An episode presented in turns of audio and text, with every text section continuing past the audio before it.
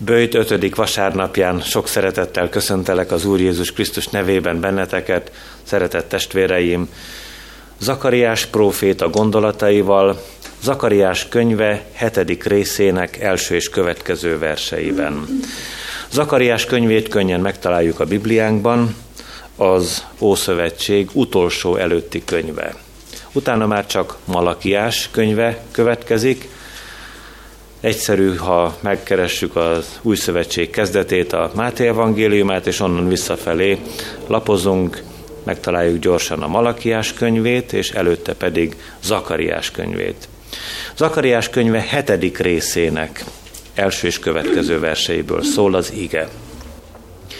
Így szólt az Úr igéje Zakariáshoz Dárius király uralkodásának negyedik évében, a kilencedik hónapnak, a Kiszlév hónapnak negyedik napján, amikor a bételiek elküldték Szár Ecert, Regemmeleket és embereiket, hogy esedezzenek az Úrhoz, és kérdezzék meg a seregek urának házában levő papoktól és profétáktól, sírjunk-e az ötödik hónapban, megtartóztatva magunkat, ahogyan évek óta tesszük? Így szólt hozzám a seregek urának ígéje. Mondd ezt az ország egész népének és a papoknak.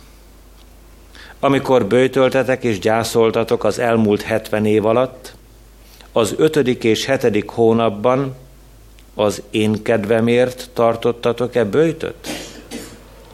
Amikor meg ettetek és ittatok, akkor nem a magatok kedvéért ettetek és ittatok?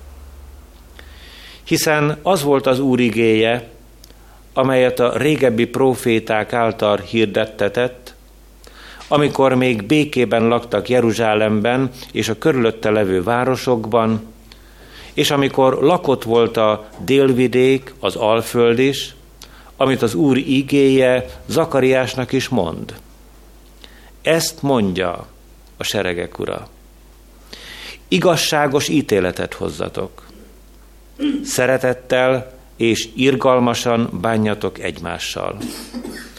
Az özvegyet és az árvát, a jövevényt és a nyomorultat ne zsákmányoljátok ki, és ne tervezzetek egymás ellen magatokban semmi rosszat.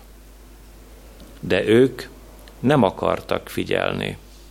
Sőt, lázadozva hátat fordítottak, és bedugták fülüket, hogy ne halljanak. Szívüket gyémánt keményé tették, hogy ne hallják a törvényt, sem azokat az ígéket, amelyeket a seregek ura küldött lelke által a régebbi proféták útján. Emiatt háborodott fel olyan nagyon a seregek ura. Nem hallgattak rá, amikor ő kiáltott, ezért így szól a seregek ura én sem hallgatom meg őket, ha hozzám kiáltanak. Szétszórtam őket olyan népek közé, amelyeket nem ismertek, az ország pedig pusztán maradt utánuk. Senki sem járt arra. Így tették pusztává a gyönyörű országot. Kegyelem nékünk és békesség Istentől, ami atyánktól és az Úr Jézus Krisztustól. Amen. Tovább olvassuk, szeretett testvéreim, Zakariás proféciáját, Zakariás könyve 8. részének első és következő verseiből szól az ige. Amint az előbb már meg is találtuk, az Ószövetség végén, az utolsó előtti könyv, Zakariás könyve, 8. rész, első és következő verseiből, így szól Urunk üzenete. A seregek urának szava szól, ezt mondja a seregek ura. Féltem a Siont, nagyon féltem.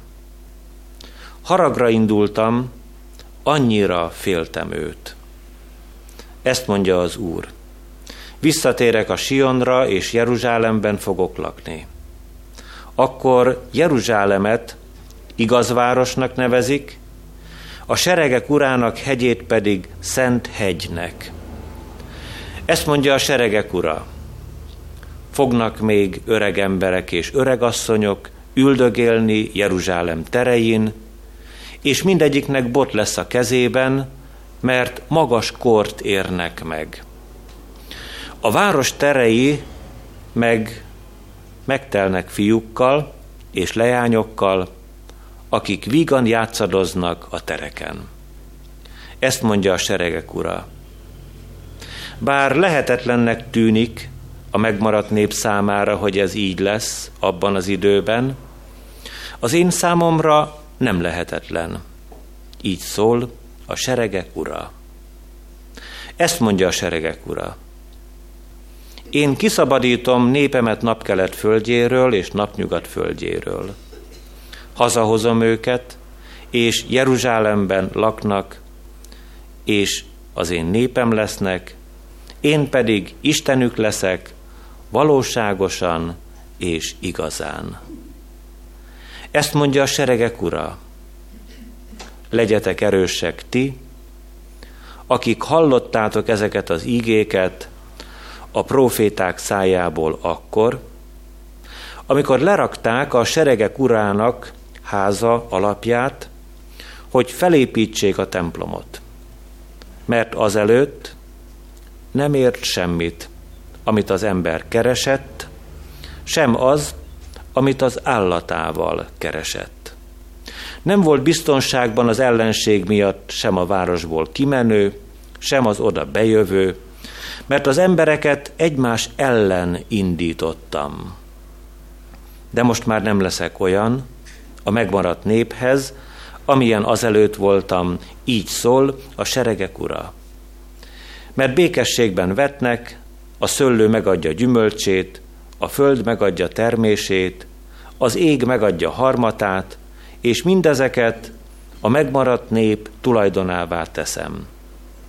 És bár átkozottak voltatok a népek között, Júda háza és Izrael háza, én megsegítlek benneteket, és áldottak lesztek. Ne féljetek, legyetek erősek. Mert ezt mondja a seregek ura. Bár úgy határoztam, hogy veszedelmet hozok rátok, mert elődeitek megharagítottak engem, így szól a seregek ura, és azt nem bántam meg. Most viszont úgy határoztam, hogy jót teszek Jeruzsálemmel és Judaházával. Ne féljetek. Ezeket tegyétek. Mondjatok igazat egymásnak. Hozzatok igaz és békét szerző ítéletet kapuitokban. Ne tervezzetek magatokban egymás ellen semmi rosszat, és ne szeressétek a hamis esküt. Mindezt gyűlölöm én. Így szól az Úr. Így szólt hozzám a seregek urának igéje. Ezt mondja a seregek ura. A negyedik, az ötödik, a hetedik és tizedik hónapban tartott bőjt vidám örvendezésé és boldog ünneppé lesz Júda házában. Csak szeressétek az igazságot és a békességet. Ezt mondja a seregek ura. Eljönnek még a népek és a többi város lakói, és az egyik város lakói a másikba menve mondják, Jertek, menjünk el, könyörögjünk az Úrhoz, folyamodjunk a seregek urához, én is megyek. Nagy népek és erős nemzetek jönnek Jeruzsálembe, hogy a seregek urához folyamodjanak, és az Úrhoz könyörögjenek. Ezt mondja a seregek ura.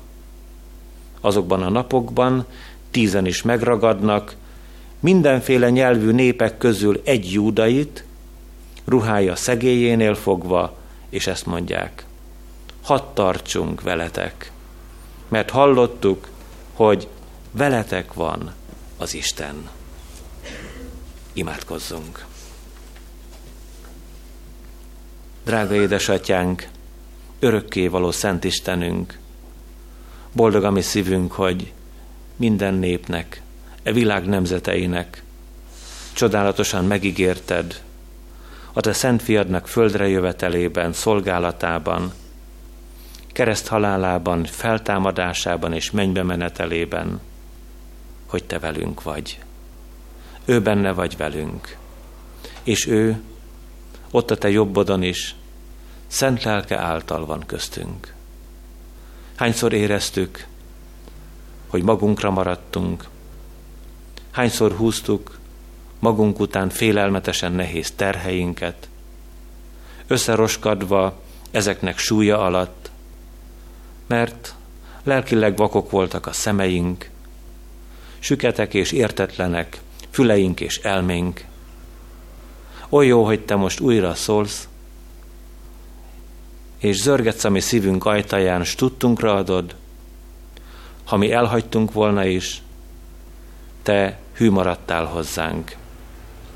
Soha el nem maradtál mellőlünk, ha mi nem is figyeltünk rejád és a te ígédre, te figyelted a mi szegényes életünket, és amikor láttad a mi súlyos és nehéz bűneinket, akkor is a te fiadnak sok szenvedésére, kereszt halálára tekintettél, hogy általa kegyelmet hirdes nekünk, hogy ne szakadjon meg végképp a kapcsolat te közötted és közöttünk. Ó, milyen szomorúan állunk előtted, hogy mi időről időre nem csak nem építettük a veled való kapcsolatot, hanem meg-megszakítottuk, és te utánunk jártál, kedvesen és szeretettel szóltál a te ígédben. Most szeretnénk megköszönni azokat a helyzeteket, amikor mégis arra volt szükség, hogy megítélj, hogy megbüntes minket, hogy magadhoz fordítsad a mi arcunkat, mert másképpen csak a halál, a pusztulás várt volna rejánk. Áldott légy ítélő szavadért is. De mégis most a te kegyelmedért esedezünk.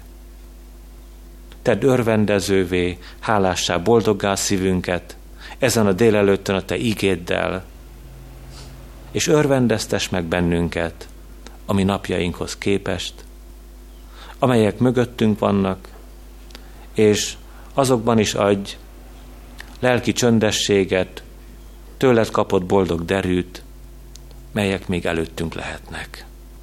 Hallgass meg könyörgésünkben, szent lelked által kérünk. Amen. Istenünk igéje szólít meg bennünket Zakariás próféta könyve, 8. részének 19. versében eképpen. Ezt mondja a seregek ura. A negyedik, az ötödik, a hetedik és a tizedik hónapban tartott bőjt, vidám örvendezésé, és boldog ünnepé lesz Júda házában.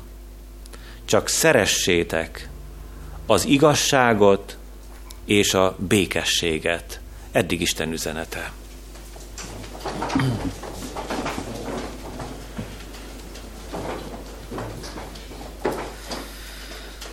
Szeretett testvéreim, kedves gyülekezet!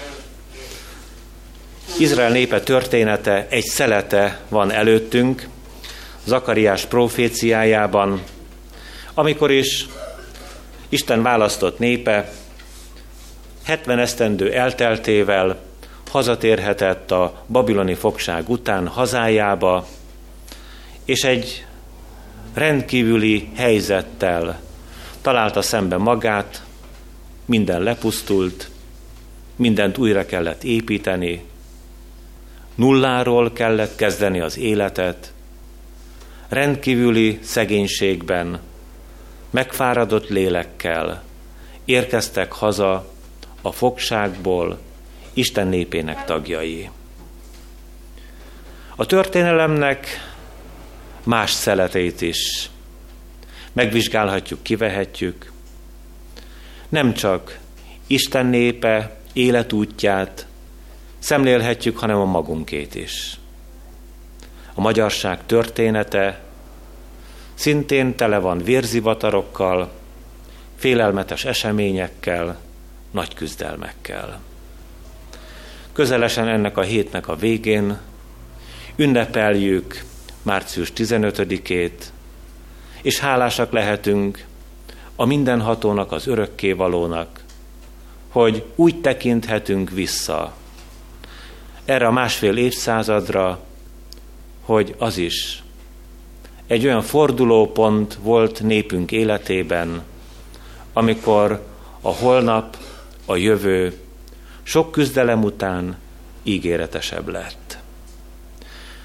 Az emberiség történetéhez szorosan hozzá kapcsolódnak a személyek, akiket Isten kiválasztott valamilyen nagy nemes dologra, hogy szabadítók legyenek.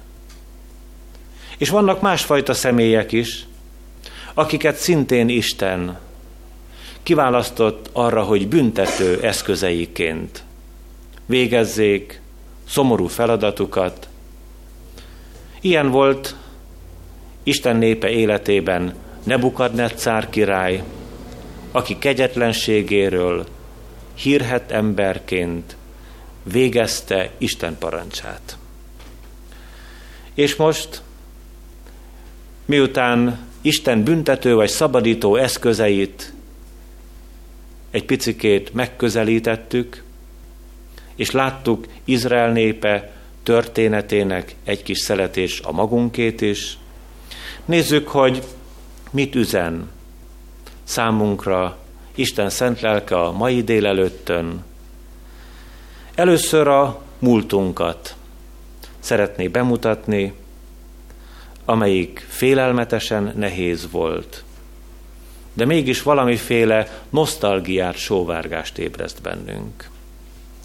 Azután a jelenünkről szól majd a bizonyságtétel, amelyikről azt állapíthatjuk meg, zavaros és értelmetlen.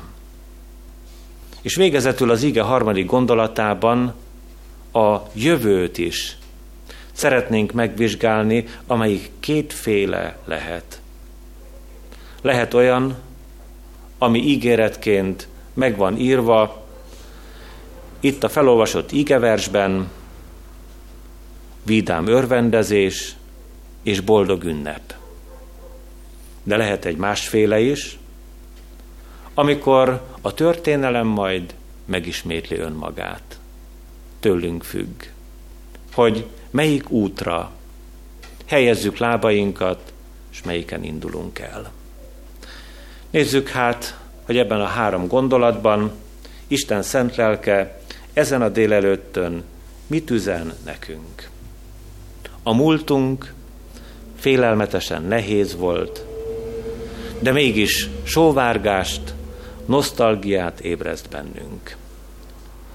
A múlt történetéből, kedves testvéreim, mi nagyon kicsiny részt tudunk áttekinteni.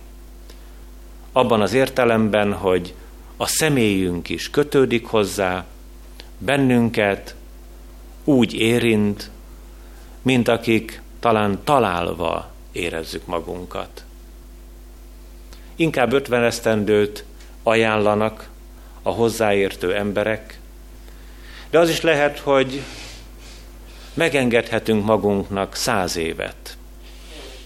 Én is átgondoltam, hogy 1919-ben, amikor az első világháború véget ért, Szerbiában meghalt az én igazi nagyapám. Árván maradt kisgyermekként, az édesapám a hugával. Az ő huga akkor egy éves volt, az édesapám pedig hat éves volt. Ha nem is engem érintett ez a dolog, de az édesapám azokkal a lelki indítékokkal nevelte a hat gyermekét, hogy ő fél árva kisgyermekként töltötte el azokat a legfogékonyabb esztendőket. És hogyha ezt a száz évet megfelezzük, és tájékozódunk a mögöttünk levő ötven esztendőben, nem tudnánk kifogyni a szóból, amikor annak félelmetesen nehéz valóságát említenénk fel. És akkor kérdezzük meg, hogy mégis miért sóvárgunk? Miért van bennünk nosztalgia? Nem azért, mert 1960-ban vagy 70-ben Magyarországnak könnyebben ment volna a sorsa, hanem azért, kedves testvéreim, mert itt nagy többségben akkor középkorúak vagy fiatalok voltunk. Vagy esetleg gyermekek. Meg a gyermekeink még meg sem születtek. És hát mi azért tekintünk vissza erre az időszakra különös sóvárgással, mert aki középkorú vagy idősödő ember, az már tudja, fiatalnak lenni nagyon szép dolog, nagyon boldog dolog, erősnek, egészségesnek lenni, mindennel harcba szállni, minden terhet könnyen felvenni, szívet melengető érzés. De vajon Isten igéje mérlegén? Van-e helye a nosztalgiának? És az íge azt üzeni nekünk, kicsit kiózanít bennünket, pedig tetszik mindannyiunknak a nosztalgiázás, hogy az íge mérlegén ennek helye nincs. Azért nincs helye, mert józanul beszél velünk Isten szent lelke. Szeretné tudtunkra adni, hogy akárhogyan álmodozunk, akármilyen széppé festjük a múltat, mi már ezen a földön újra fiatalok, most nyilván az idősebb és magam korabeli testvéreimhez szólok, nem leszünk. Az időkerekét vissza nem fogjuk tudni fordítani.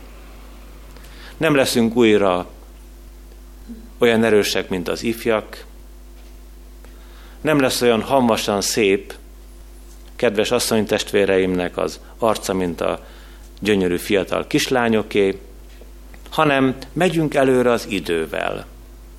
Ezért jobb, nekünk jobb. Ha nem nosztalgiázunk, ha nem sóvárgunk a régmúlt idők eseményei felett, hanem ehelyett ne felejtsünk el hálát adni.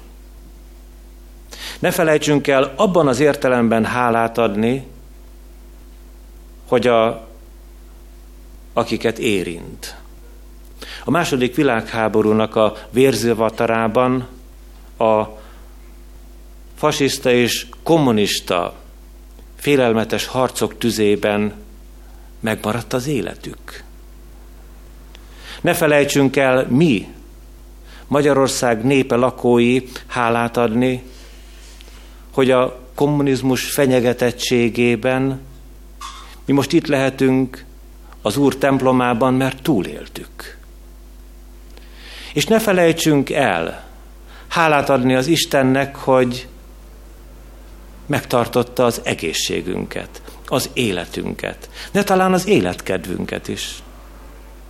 Vigyázott rejánk ezernyi veszélyben, munkahelyeinken, családi feszültségeinkben, szegénységben, sok nyomorúságban, félelmetesen nehéz időkben. A múlt félelmetesen nehéz volt, de élünk. Elemezhetnénk, hogy hogyan történt ez Isten népe választott, a választott nép élete útján, a babiloni fogság során. Talán csak egy mozzanatot említsünk meg. Ők is, amikor megérkeztek, nosztalgiáztak, visszagondoltak arra, hogy hogy is volt Babilonban. Hogy a raptartók azt mondták nekik a rabszolgáknak, hogy vegyétek elő a hangszereiteket, és játszatok nekünk vidám éneket. Mi mulatni akarunk, zenéljetek nekünk. És a zsidók azt mondták, felakasztottuk a mi hegedűinket a fűzfákra. Hogyan játszhatnánk mi ti nektek vidám éneket? Amikor a lelkünk szomorú, amikor fogságban vagyunk, kiszolgáltatott helyzetben élünk, amikor itt minden félelmetesen nehéz. Ezzel az ige első gondolatát le is zárjuk, és áttérünk a jelenünkre. Azt mondtuk a jelenről, zavaros és értelmetlen. Az emlékeinkben megjelenő nagy szegénységben a múlt, mintha többet adott volna mégis, mint a modern, gazdag, elegáns jelen. Talán többen is vagyunk úgy, hogy visszaemlékezhetünk 30-40 évvel ezelőtti életszínvonalunkra és a mostanira. Nagy a különbség a mostani javára. Mégis, mintha kevesebb volna békességünk. Mint hogyha a szívünkből valamilyen vegyszerrel kiirtották volna a szeretetnek a drága virágszálait. Mert valljuk csak meg, kedves testvéreim, hogy a jelenben mi nem értjük egymást. Nem értjük egymást az országban, nem értjük egymást a gyülekezetben, nem értjük egymást a családban, nem érti fiatal a fiatalt, idősödő az idősödő testvért, munkatársa munkatársát, tele van feszültséggel, gyűlölettel, értetlenséggel a jelen. És hát, hogyha ez így van, akkor meg kellene vizsgálnunk, hogy mi van a háttérben. Azt, kedves testvéreim, röviden megmondom nektek, hogy nem értjük az Istent. És mivel nem értjük az Istent, nagyon természetes, szomorúan természetes, hogy egymást sem értjük. Mert mit is akar értésünkre adni az Isten? Csak szeressétek az igazságot és a békességet. Azt mondja, hogy ez a bőjt. Így hallottuk, ezt mondja a seregek ura a negyedik, az ötödik, a hetedik és a tizedik hónapban tartott bőjt vidám örvendezésé és boldog ünnepé lesz Júda házában, csak szeressétek az igazságot és a békességet. Igaz, kedves testvéreim, hogy nem szeretjük? De hogy szeretjük mi az igazságot? A békességet meg különösen nem szeretjük. Nem csak a legfelsőbb fórumokon, nem szeretik a békességet, mi sem szeretjük, még a családban sem szeretjük, még a olyan emberi kapcsolatokban sem, ahol két ember áll, nem kellene, hogy szembe álljanak, egymás mellett kellene álljanak, egymást segíteni kellene nekik, ezzel szemben nem keresik a békességet, hanem hatalmi mámorban tetszeleg ez a világ, és benne a családok. És egyszerre csak ki kell derülnie, hogy otthon is, és minden más fórumon kinek van igaza. Az ige pedig ajánlja, szeretettel ajánlja. Csak szeressétek az igazságot és a békességet. Ehhez az ajánláshoz hadd mondjuk el az Úr Jézus Krisztusnak a hagyatékát. Békességet hagyok nektek, az én békességemet adom nektek. De nem úgy adom nektek, ahogy a világ adja, ne nyugtalankodjék a ti szívetek, ne is csüggedjen. Csügget és nyugtalan a szívünk? Igen, mert nem kellett a békesség. Elfáradtunk, és már-már az összeroppanás hatálán vagyunk. Mert az Isten igazságát félretettük, és a gyűlöletet választottuk. Vajon, szeretett testvéreim, hogy is van hát ez? Csak szeressétek az igazságot és a békességet. Milyen könnyű beszélni róla. És mennyire nem tudjuk megélni a mindennapjainkban. Mert, kedves testvéreim, beszélni és megtenni valamit, az egészen más. Kétféle dolog. A mai napi újszövetségi ige is hoz egy különleges történetet, miszerint egy édesapa azt mondja mindkét fiának, hogy menjetek ki a szöllőbe dolgozni. Az egyik fiú készségesen odáll az édesapja elé, és így felel, megyek. És utána le van írva az igében, de nem ment el. Azután folytatódik az ige vers a mai napi új szövetség ige szakaszban, miszerint a másik fiú megint csak odáll az apja elé, szikrázó szemmel azt mondja, hogy nem megyek. És aztán le van írva az ígében, de mégis elment. Meggondolta magát. Feladta azt a erőszakos természetét, miszerint az édesapjának engedelmeskednie kellene. Milyen furcsa és szomorú dolog az, hogy az igazságainkhoz akkor ragaszkodunk, hogyha abból valamilyen gorombaság, abból valamilyen gonoszság kerekedik ki.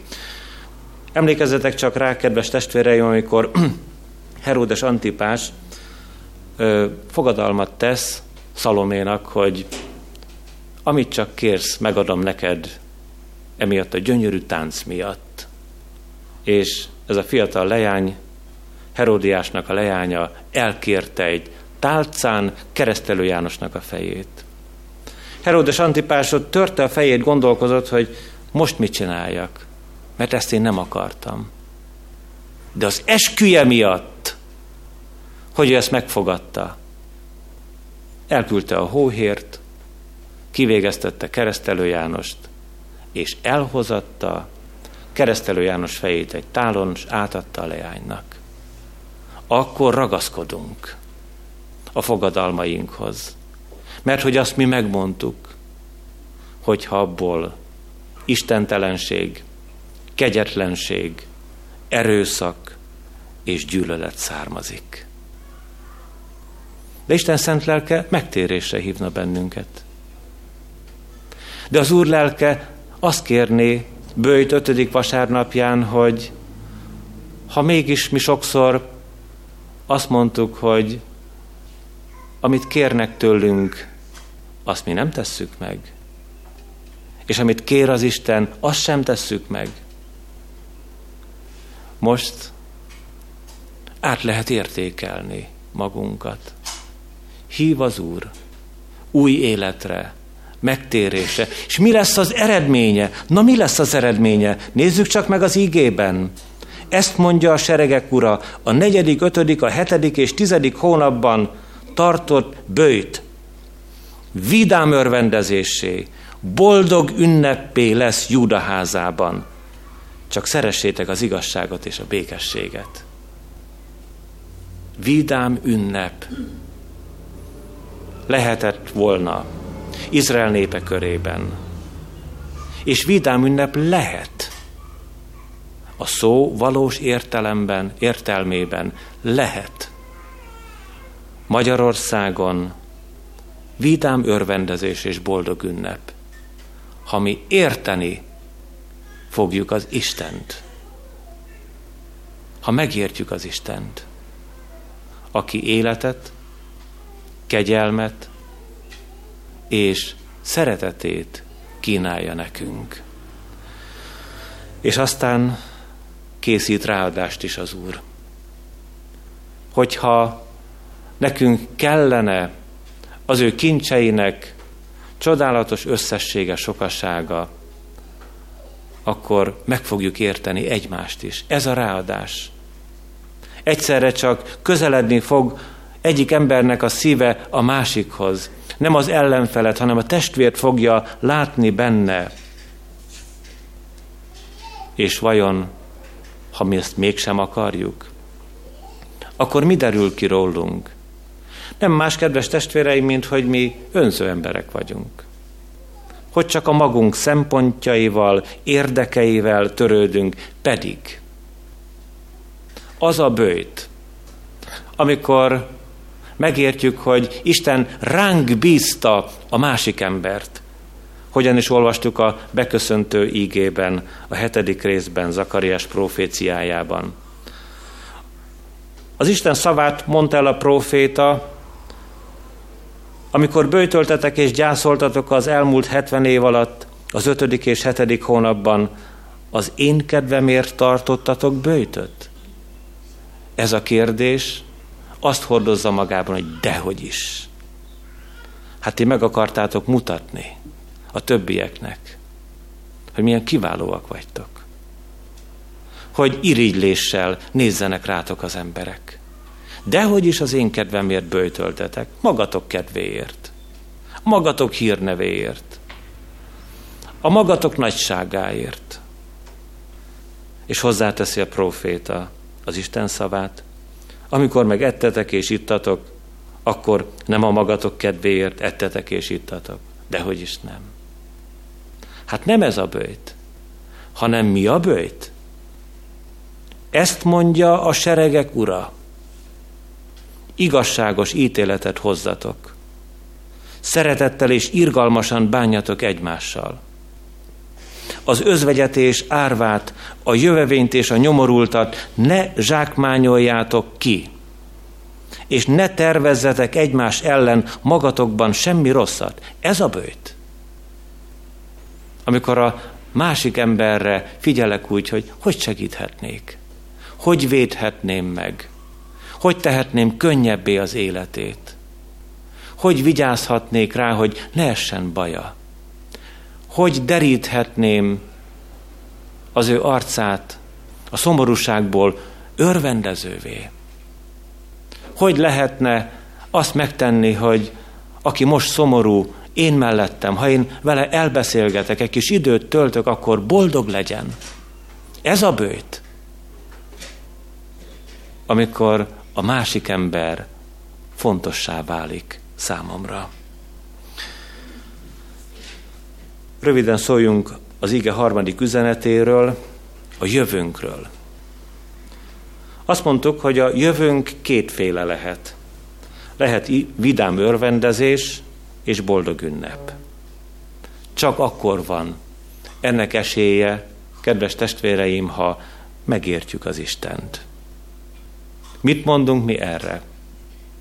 Pontosan azt, mint a Babiloniából hazaérkezett nép, ők így feleltek, hogy ez lehetetlen, ez nem megy nekünk.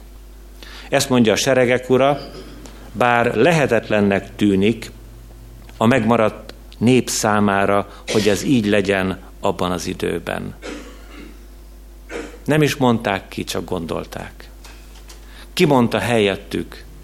A mindenható Isten, hogy ti így gondolkoztok. Így gondolkozik a magyar nép is. Mint egykoron a zsidóság, hogy itt örvendezés.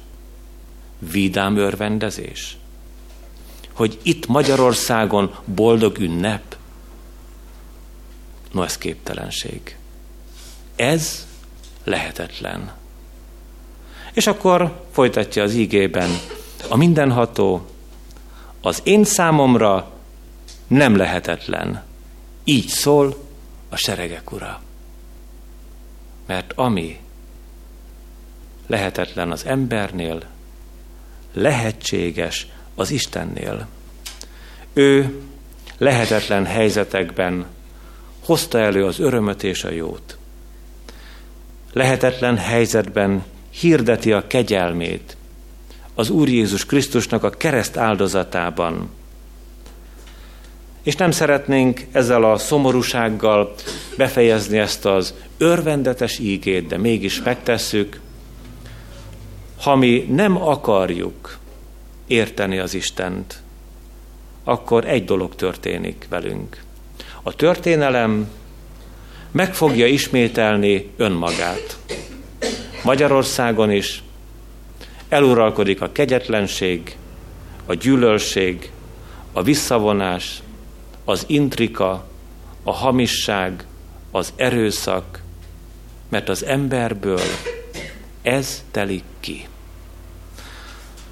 Isten szent lelke két útat ajánl. A jövőnk kétféle lehet. Ha a keskeny útra helyezzük a lábainkat, bár belül valamilyen erő azt mondja nekünk, hogy ez lehetetlen.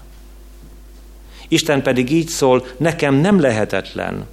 Nem lehetetlen az, hogy ebből a bőjtből vidám örvendezés és boldog ünnep származzék. Hallgassunk az Istenre.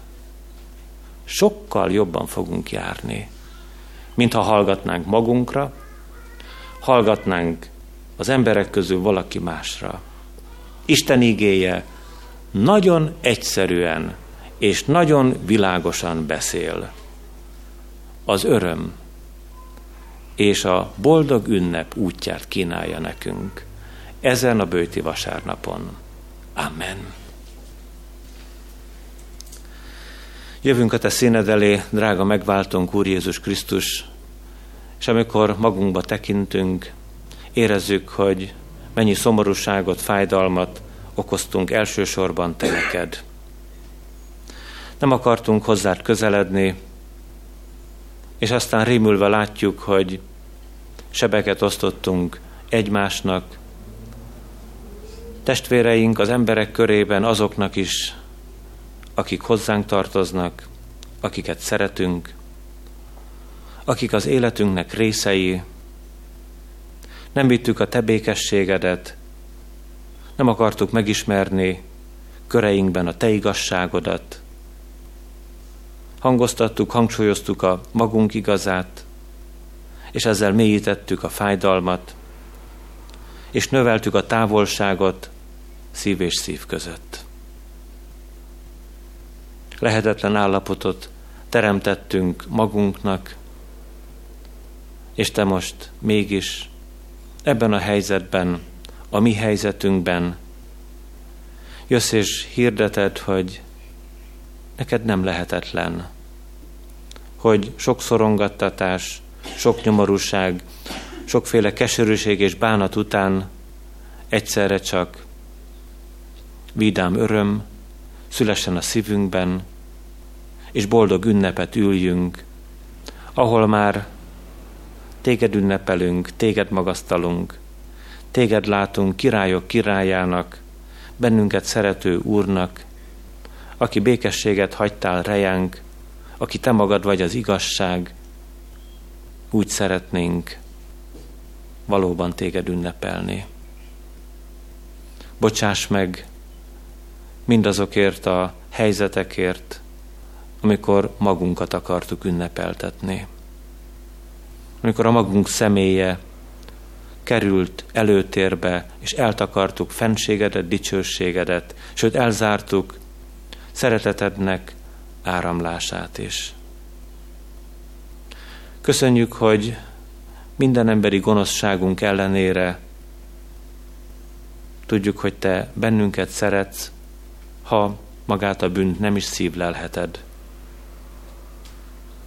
Ezért kérünk, hogy mentő kegyelmeddel hajolj le hozzánk. Igazítsd meg a mi életünket. Igazítsd lábainkat a békesség útjára. Nyisd meg a szívünket egészen előtted, hogy a holnapot, a jövőt veled tervezzük, téged megismerve, nevedet magasztalva, áldásaidat véve.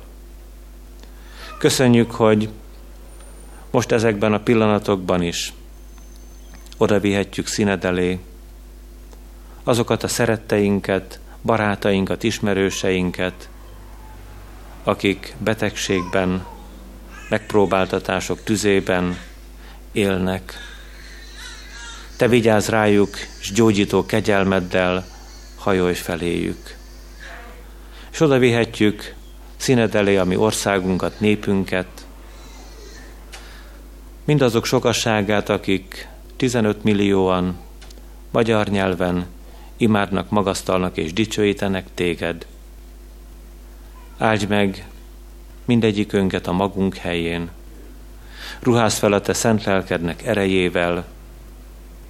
Adj tőled való tartást az életünknek. És add, hogy a te nevedben szolgálhassuk a mi hazánkat, és hogy szerethessük ezt a talpalatnyi földet, amelyet nekünk adtál, itt a Kárpát-medencében. Áld meg népedet, bölcsességgel, tiszta szívvel, egyenes lélekkel. Hallgass meg könyörgésünkben. Amen. Együtt mondjuk el az Úr Jézus Krisztus imádságát. Mi, Atyánk, ki vagy a mennyekben, szenteltessék meg a Te neved. Jöjjön el a Te országod, legyen meg a Te akaratod, mint a mennyben, úgy a földön is. Ami mindennapi kenyerünket add meg nékünk ma, és bocsásd meg a mi védkeinket, miképpen mi is megbocsátunk az ellenünk védkezőknek. És ne vigy minket kísértésbe, de szabadíts meg minket a gonosztól, mert tiéd az ország, a hatalom és a dicsőség mind örökké. Amen. Áldjon meg téged az Úr, és őrizzen meg téged. Ragyogtassa rád, orcáját az Úr, és könyörüljön rajtad. Fordítsa feléd, orcáját az Úr, és adjon neked békességet. Amen.